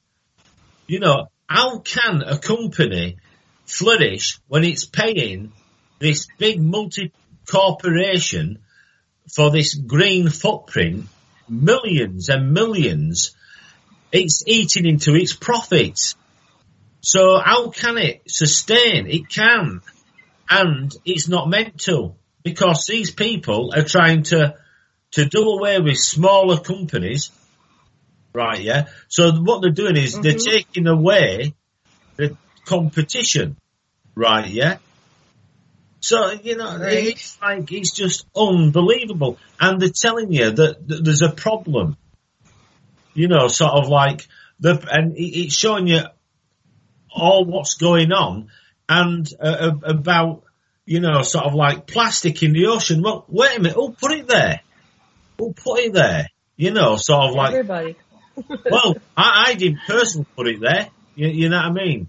I didn't personally put it there. And the thing is, if there's a way of making something, there's a way of taking it back to how it was first designed and made. So we've got to look at that. And the other thing is, of course, we've got to, you know... I was telling somebody, when I were a kid, we had police come round. If you dropped a bottle, a, a paper, and you didn't put it in the litter bin, how many litter bins do you ever see nowadays? How many litter bins do you ever see so when you go to the shops? You don't see many. Oh, di- yeah, they don't. They don't uh, really have them. They used Why to have not? them by the doors. Why not? Because because they don't want to pay for trash. Because yeah, the, trash is very expensive to get rid of, yeah. Well, yeah, but the thing is, it, it is and it isn't. Because it's got to go somewhere. And, you know, th- this is what I'm saying. It's right. got to go, so it, it's a case of they're making people dirty. They're, they're making people filthy, you know, where they'll, they'll just drop waste and, and litter anywhere.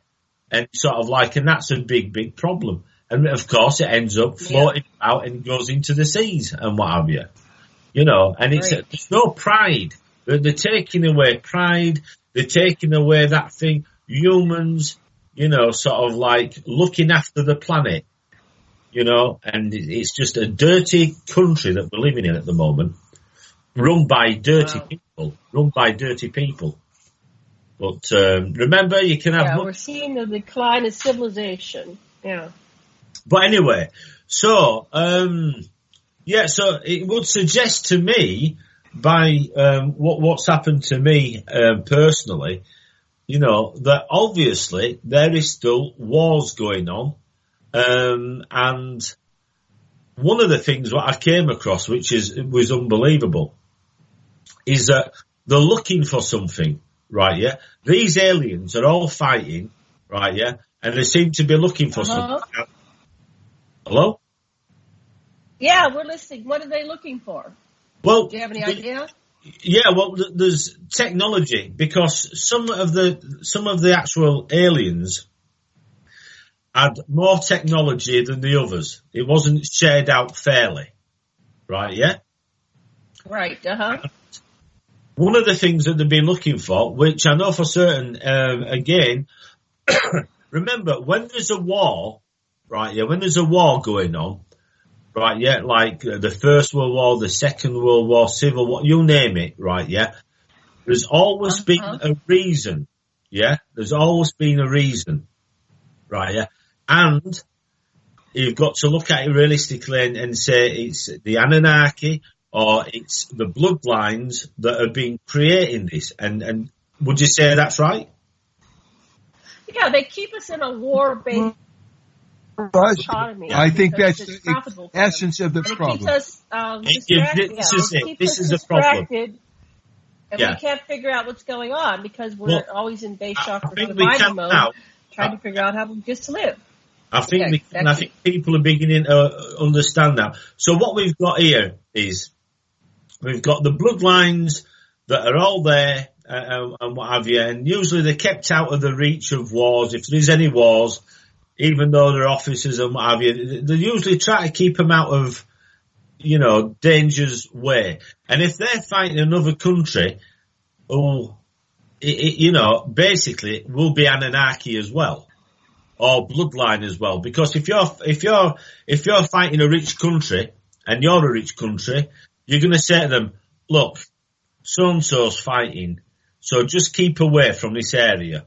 You know what I mean? Because is our whatever, part of our royal family. And they might say the same thing. Oh, well, look, I've got a royal family in, in this, you know, well, you keep away from that, you know, so it's all mapped out. You know, these zones, there's all these zones, no fly zones, no bomb zones. And sometimes people could never work out why, you know, why is this? And, ah, right then, there might be somebody there of great importance, right, yeah, right? So they'll never, they'll never get to the, the full, you know, battles. That's one thing.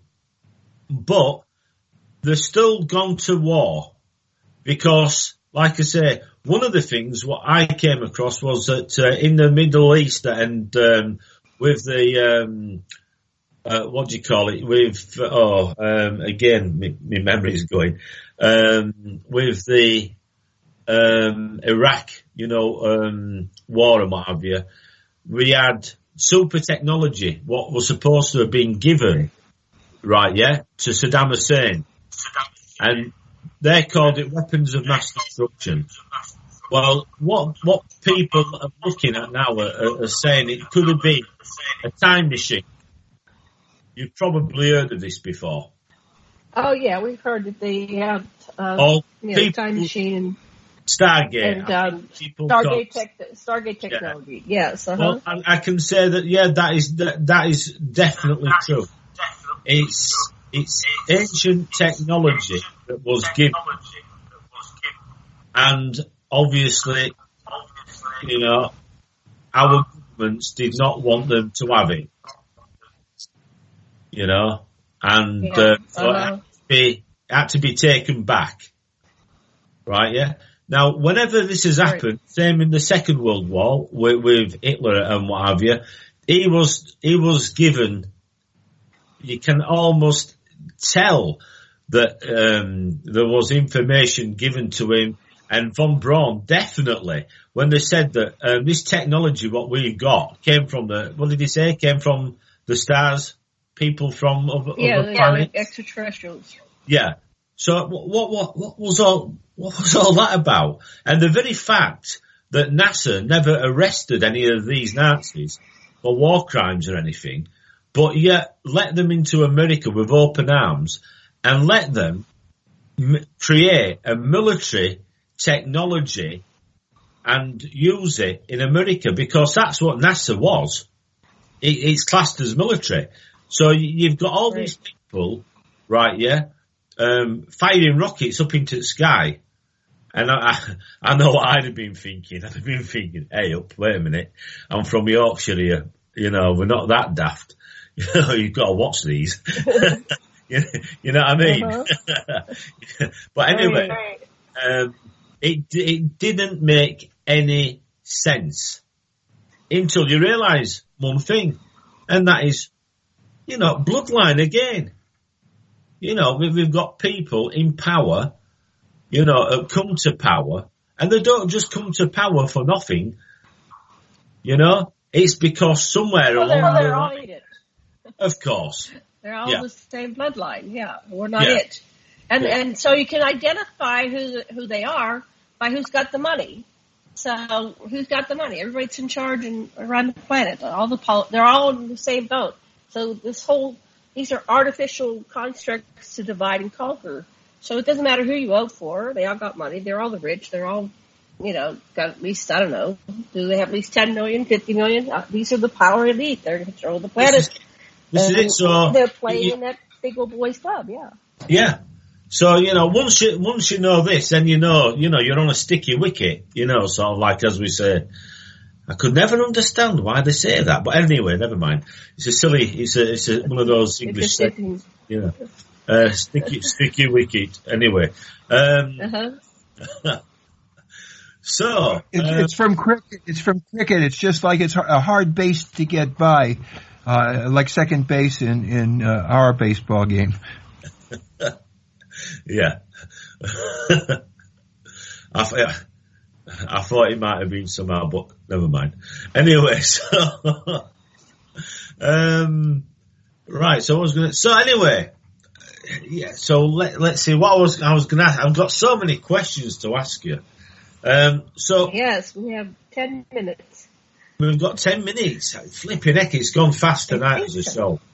Um, yeah. I, I- I'd really like to comment about, you know, uh, about the last days of, of uh, you know, Hitler uh, lived in Argentina, but the last German uh, submarines went from Argentina and South Africa, and the Nazis had a base uh, underneath the ice there. The Brits tried to uh, uh, get in, they were they were repulsed. Uh, the U S Navy in forty-seven sent uh, uh, a fleet uh, and. Uh, It was defeated in the Battle of the Weddell Sea. The uh, Germans had um, uh, hover, you know, the kind of craft that we call flying saucers. They, they've already had been landed on the moon. They also had assistance from some of the people that were in in the tunnel and so forth. Um, the uh, our uh, fleet came back, and the thing was hushed up. And uh, there's a civilization uh, under Antarctica. The not, and the Nazis were all forgiven because of Allen Dulles, who was running the C I A, and he wanted the secrets, and he wanted the people, and he was a Nazi sympathizer from the get-go, and he made them, um, after they got all their secrets or whatever they knew, they placed them all over, so now they control the United States and the German fleet uh, uh, and the I C C. And the Nazis... Uh, the Fourth Reich is here. We're in it. What's the I C C? Sorry. I C C. Say again? Interplanetary uh, Corporate Conglomerate. It's the uh, two hundred families that own everything. Right, I see. Interplanetary right. Corporate Conglomerate, yes. Right, so, yeah. So, but, um, you see, but when it, when it comes down to it, at the end of the day, right, yeah, what, what we're looking at is... bloodlines of aliens. There you go. Yeah. Well, no matter what, that's, so that's, these are the ones. Wrong. Why? Do, just because they're descended of a certain line is dumb. Everybody's got a light to shine. Every life is worth living. Every song's to be sung. You know, it's and and, and yeah. uh, this hierarchy is the basic fault of the way things are. Who's on the top dog and who's competing to be top dog instead of cooperating in partnership and synergy? Do away with this kind of uh, power. It's disgusting. Oh yeah, hell with them on. Well, do you think that? Do you think these people? Uh, it's like. Um, Do, do you think that they they look at it that way? Do you think any of them? You see, the way I see it is that these things, right? Yeah. Um, as as far as I understand it, I don't know whether I'm wrong, but these things don't have souls. These these things that have been made, right? Yeah. The the the they can live, they can they can flourish, but they do not have a soul like you and me. And Janet. There, yeah, there's a real difference there in how much empathy people that, that, that we would say have a soul. What that ultimately comes down to is you know that you're not confined to your own uh, skin-encapsulated uh, self-sense, but that That the, that the you commingles and has a coherent field with everybody and everything. And that's Uh, what a lot of these cold aliens lack, that ability to feel oneness with everybody and everything. They so think they're is, better I mean, there. That, that could be the reason then why, obviously. You know, it's like, if, if, if they'd been made with that gene pool, how the hell can, can we get any, any, any further from them?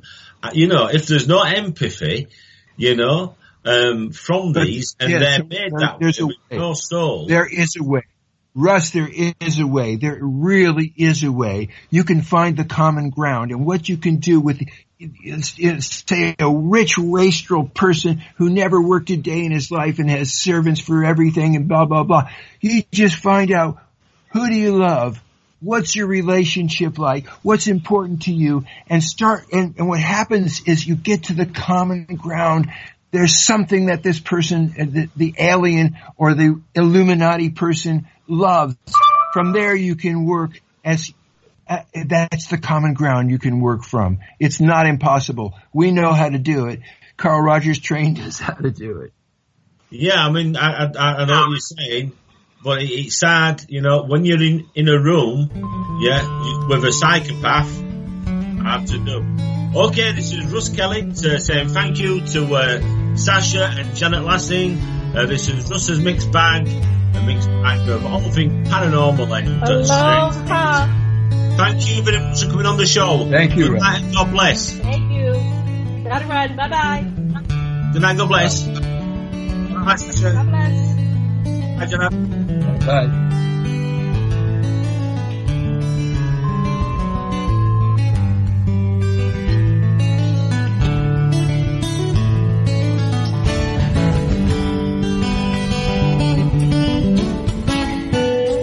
to Revolution Radio at freedom slips dot com, and we'll be right back after this message.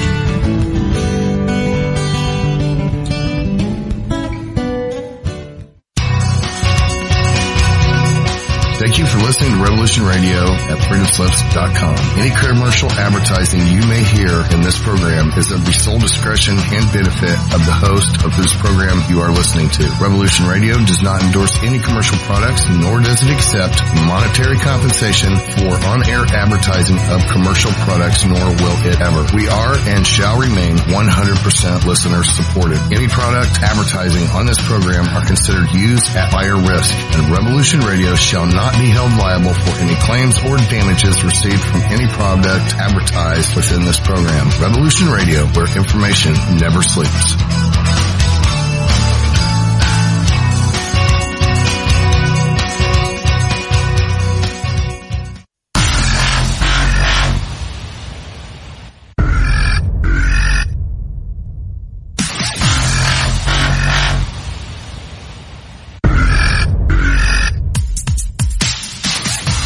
Thanks for tuning in to Revolution Radio. Here at Revolution Radio, we are listener-sponsored and commercial-free, but there still are bills to pay. In order to raise some needed funds to cover the cost, our station is offering a silver special. In the continental United States for a sixty dollar donation, or in Alaska, Hawaii, or Canada for a seventy dollar donation, we will send you an uncirculated twenty eighteen one ounce pure silver eagle. The seventy dollar donation, uh, the extra ten is to cover shipping, by the way, outside of the continental United States. When making the donation, you must put Silver Eagle promo in the notes on the donation. And thank you for tuning in to Revolution Radio at revolution dot radio and freedom slips dot com. Without you, there is no us. Revolution Radio, where information never sleeps.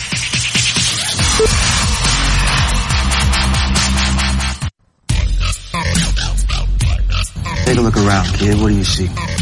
Homes being foreclosed. People working two, three jobs just to put food on the table and still drowning in debt. Don't get me wrong. This country was founded on great ideals and principles. They've all been ruined at the banks. Open your eyes to the banks that are robbing you. You know who my favorite president was? Who? Thomas Jefferson. Because he saw all of this coming and tried to stop it. He fought the banks. J F K too, and they killed him for it. The banking institution is more dangerous than an army, he said. He also said that every generation needs a revolution, Jimmy. The American dream is just that. Just a dream. War is a continuation of politics, only by other means. Politics is a continuation of economics by other means. This is our bank. This